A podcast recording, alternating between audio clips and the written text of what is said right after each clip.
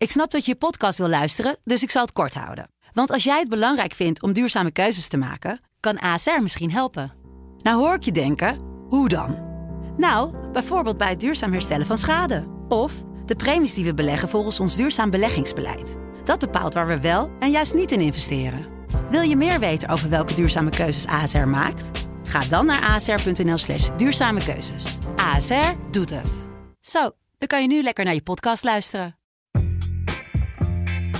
Over een maand gaat Nederland naar de stembus. Het beloven de spannendste verkiezingen te worden sinds het aantreden van Mark Rutte in 2010.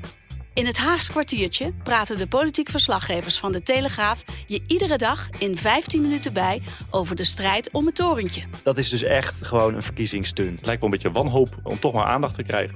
Ook bellen ze iedere dag met een politiek orakel over wat hen is opgevallen in verkiezingstijd. Dat is natuurlijk eigenlijk te gek voor woorden en iemand in de overheid heeft daar dus mee geblunderd. Het Haags kwartiertje. Vanaf maandag 23 oktober, iedere werkdag om half vijf op de site en app van de Telegraaf en in je favoriete podcast-app.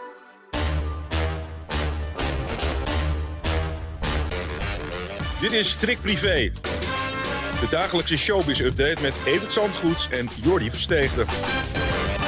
Welkom in het Theater van de Lach. Welkom bij Strik Privé. Zo is dat op de maandag. En dan toch al zo de stemming erin. hè? Het is toch heerlijk. Ik zat gisteren even naar het NOS-journaal te kijken, over theater gesproken. Het schijnt dus, werd daar gemeld, dat steeds meer podcasts het theater ingaan. Dus dat er theaterversies van podcasts worden gemaakt. Oh, nou. Ben je al gebeld? Nee, jij? Zou je het willen? Z- Samen? Dat is toch de, de vragenrubriek XXL. Première in Helmond.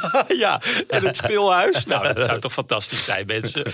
nou ja, dan moeten we wel op tijd eh, komen voor ons optreden. Eh, Madonna doet dat niet, dat is duidelijk. Jongen, twee avonden op een rij, anderhalf uur te laat zonder enige opgave van redenen. Mensen staan daar maar te wachten, te wachten. En die zijn natuurlijk allemaal al uren te vroeg, want je hebt voor honderden euro zaak kaarten voor Madonna gekocht. Ja. En dan is het zover en dan laat ze gewoon anderhalf uur op zich wachten, elke dag. Ja, dat is wat dus, hè. Dat zie je ook aan, want die brace op de knie die wordt groter en groter. En ja, ik moet nog zien dat ze die hele tournee gaat afmaken. 1 en 2 december is ze in Nederland. Nou, dan moet ze nog een hele maand, heel Europa door. Iedere avond, nou ja, een paar avonden in de week die show. En vervolgens gaan- moest ze nog, naar Amerika. Dus het is een loodzwaar wat ze gedaan heeft. En ze heeft dat op, opgetuigd om te laten zien dat de tijd geen vat op haar heeft. Nou, anderhalf uur te laat heeft de tijd redelijk vat op je geloof. Anderhalf uur, maar dan heb je toch als fan ook helemaal geen zin meer om naar die show te kijken. Dan ga je Ja, als het eenmaal begint, dan ben je al blij dat, dat, dat, dat, je, die, dat er niet omgeroepen wordt. Helaas, eh Ja, dat is dan waar. het pand verlaten. Ja. Maar eh, ja, dan zit de stemming er wel in. Maar het is wel een, een dikke middelvinger naar iedereen die, eh, die, die op je staat te wachten. En die gewoon naar huis moet en met openbaar vervoer en morgen weer moet werken. Maar ze heeft wel eh, dikke hits. Het is de Celebration Tour. Ik lees wel positieve reacties, omdat echt alles Heel komt wisselend voorbij. hoor. Ja. Ook wel dat het toch wel heel erg amoeig is af en toe wat ze Oh. daar staat te doen. Dus ik vond de Belgische recensies heel erg slecht. Mm. Maar ja, ik wil het niet verpesten voor iedereen die wel kaarten heeft. Dat komt ook zo over alsof je... Ja, maar staan die kaarten op, op vakantieveilingen.nl? Of, of- Nee, in tegendeel. Die Oh. staan echt wel eh, eh, op de sites waar je vier keer de prijs betaalt, geloof ik. Maar het is, ja... Die van André Hazes namelijk wel. Die staan wel op vakantieveilingen. Het zit André weer niet mee. En Helemaal trots meldde de platenmaatschappij vorige week... dat hij op de vierde plek stond in de album top 100. Ja. Een grote advertentie in, in, een- in een krant. Van nou, laat ze maar lullen, Dre. Je staat mooi op vier. Nou, inmiddels staat hij op 55. Dus ja, ik ben In één week tijd. hè, Ja, in één week tijd is het Ja. gewoon niet het succes waar, waar die platenmaatschappij op zit te hameren. En als je dan weet dat ze alles op alles gezet hebben om hem op één binnen te laten komen. Ja. Met al die aandacht, al die interviews, elke talkshow zat hij. En overal wist iedereen op de radio dat André Hazes een nieuw single en een album had. Mm. En dan kom je op vier binnen. Dat was al een, een tegenvaller. Maar dat weet je dan nog te verbloemen van oh, geweldig op vier. Ja. Maar 55 ga je slecht uitleggen. En, en Roxanne staat hoger. Wat doe je eraan, hè? is dan de vraag. Minder interviews geven? Nee, ja, nee, ook niet. Maar een, enorm succes maken van je show in Ahoy. Dat Ja. iedereen die er niet was ongelijk heeft. En dat zijn nogal wat mensen die er niet zijn. Precies. Instagram heeft er weer eh, nou, een nieuwe nou, volger, wou ik zeggen. Maar de verloren zoon is terug op Instagram. Gordon. Ja, die is Ja. er weer. Ja, het is toch En we hebben toch maanden niks van hem gehoord. Nou. En ineens is hij terug van weg geweest. Letterlijk en figuurlijk. Want hij loopt weer rond door Amsterdam. Ja. En hij heeft allerlei afspraken met mensen. Omdat hij toch bezig is dat productiehuis op te tuigen. Hij wil zelf tv-programma's gaan produceren. En daar heeft hij in ieder geval twee mensen voor op het oog. Zag ik aan een, eh, eh, een, lunchfoto van hem. En dat zijn eh, Mike Staring zat hij mee te lunchen bijvoorbeeld. En Danny Rook. En ik neem aan dat dat de mensen zijn met wie hij zich graag omringt. Omdat hij daar al in het verleden ook vaak mee gewerkt heeft. Ja. En ja, dan is alleen de vraag wie gaat het uitzenden als Gordon weer een prachtig programma gemaakt heeft. Want ja, weet je, hij heeft geen eigen zender nog. Nou ja, ik hoop ergens wel dat hij weer terugkomt op televisie. Ik mis gewoon wel zijn humor. Gewoon programma's waarin hij echt zichzelf kan zijn. Dus niet een of andere suffe spelshow. Maar gewoon zijn...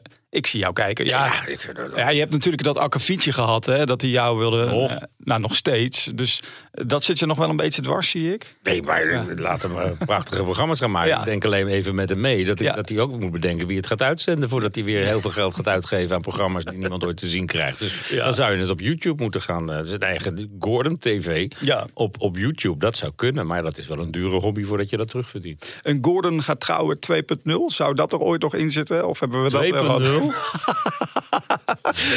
Ja, ik vond dat toch wel stiekem heel erg spullen. Dat... 70.0 langzamerhand.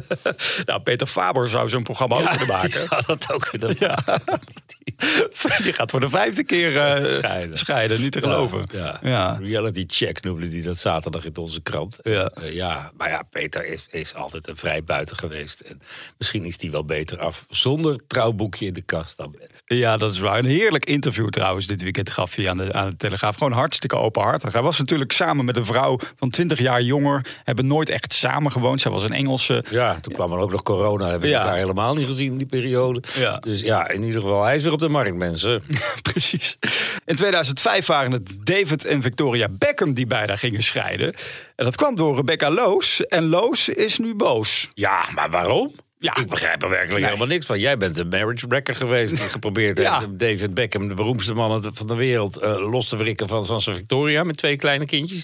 En dan zegt hij daar later wat over. Omdat dat niet mag ontbreken in zo'n allesomvattende docu natuurlijk op Netflix. Ja. En dan ben je boos. Ja, ik heb eh, Victoria geen leed berokkend. Hij heeft dat gedaan. Hij zegt ook helemaal niet dat zij dat gedaan heeft. Nee. Ik begreep die felle reactie niet zo van haar. En ze zit lekker in Noorwegen. Joh, blijf er lekker zitten en la- laat gaan. Nou, Toch? ik begreep die reactie wel. Want het had volgens mij gewoon alles te maken met het feit dat ze geld heeft gekregen voor dat interview. Voor dat ene interview wat ze gegeven heeft. Ja. En ik kan me ook voorstellen dat je wat zegt als, je, als de hele wereldpers van je wil horen hoe jij naar die docu gekeken hebt. Ja. Maar ja, het is nou niet zo om, om, om, uit te gaan halen. Dat heb je toen samen gedaan. Dan moet je samen op de blaren zitten. En hij heeft op de blaren gezeten. Reken maar dat het toen heel zwaar geweest is Ja, dat natuurlijk. denk ik ook, ja. dat het feit dat ze zeggen, we weten zelf niet hoe we eruit gekomen zijn. Maar ja, we zijn wel twintig jaar verder en zijn nog steeds samen. En uiteindelijk is dit ook weer goede PR voor die docu, hè, dit interview. Ja, zeker. zeker. En hij is eh, gekeken. echt aan te raden, die docu. is prachtig gemaakt. En vooral die periode dat hij dus echt geen goed kan doen. Dat dat hele stadion zit te jouwen. En, en maandenlang, maandenlang. En dat hij dan vier overeind blijft. Ja, ik vind het wel een leuke gozer. En ook dat hij toen een hele nacht in de, in de rij gestaan heeft... voor de bar van koningin Elisabeth. Welke wereldster zou dat nou doen? Ja, een icoon kunnen we met recht Zeker, zeggen. zeker. Zullen we eindigen met onze eigen icoon, André van Duin? Die gaat iets Ja. doen wat hij nooit eerder gedaan heeft. Nou. En dat heeft hiermee te maken.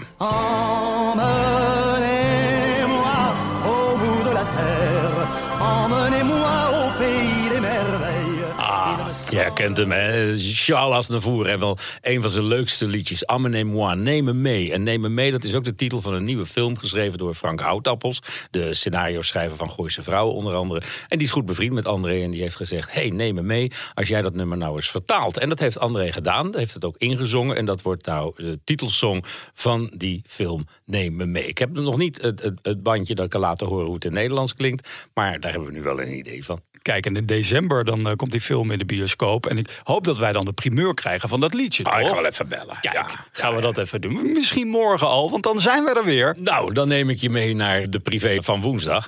Nou ja, morgen zijn we het inderdaad alweer. Dat is de 300ste geloof ik, zo langzamerhand. Eh, zo ongeveer inderdaad. Oh, ik zie die taart al binnenkomen, mensen. Nou, Nou. we melden ons morgen weer. Tot dan.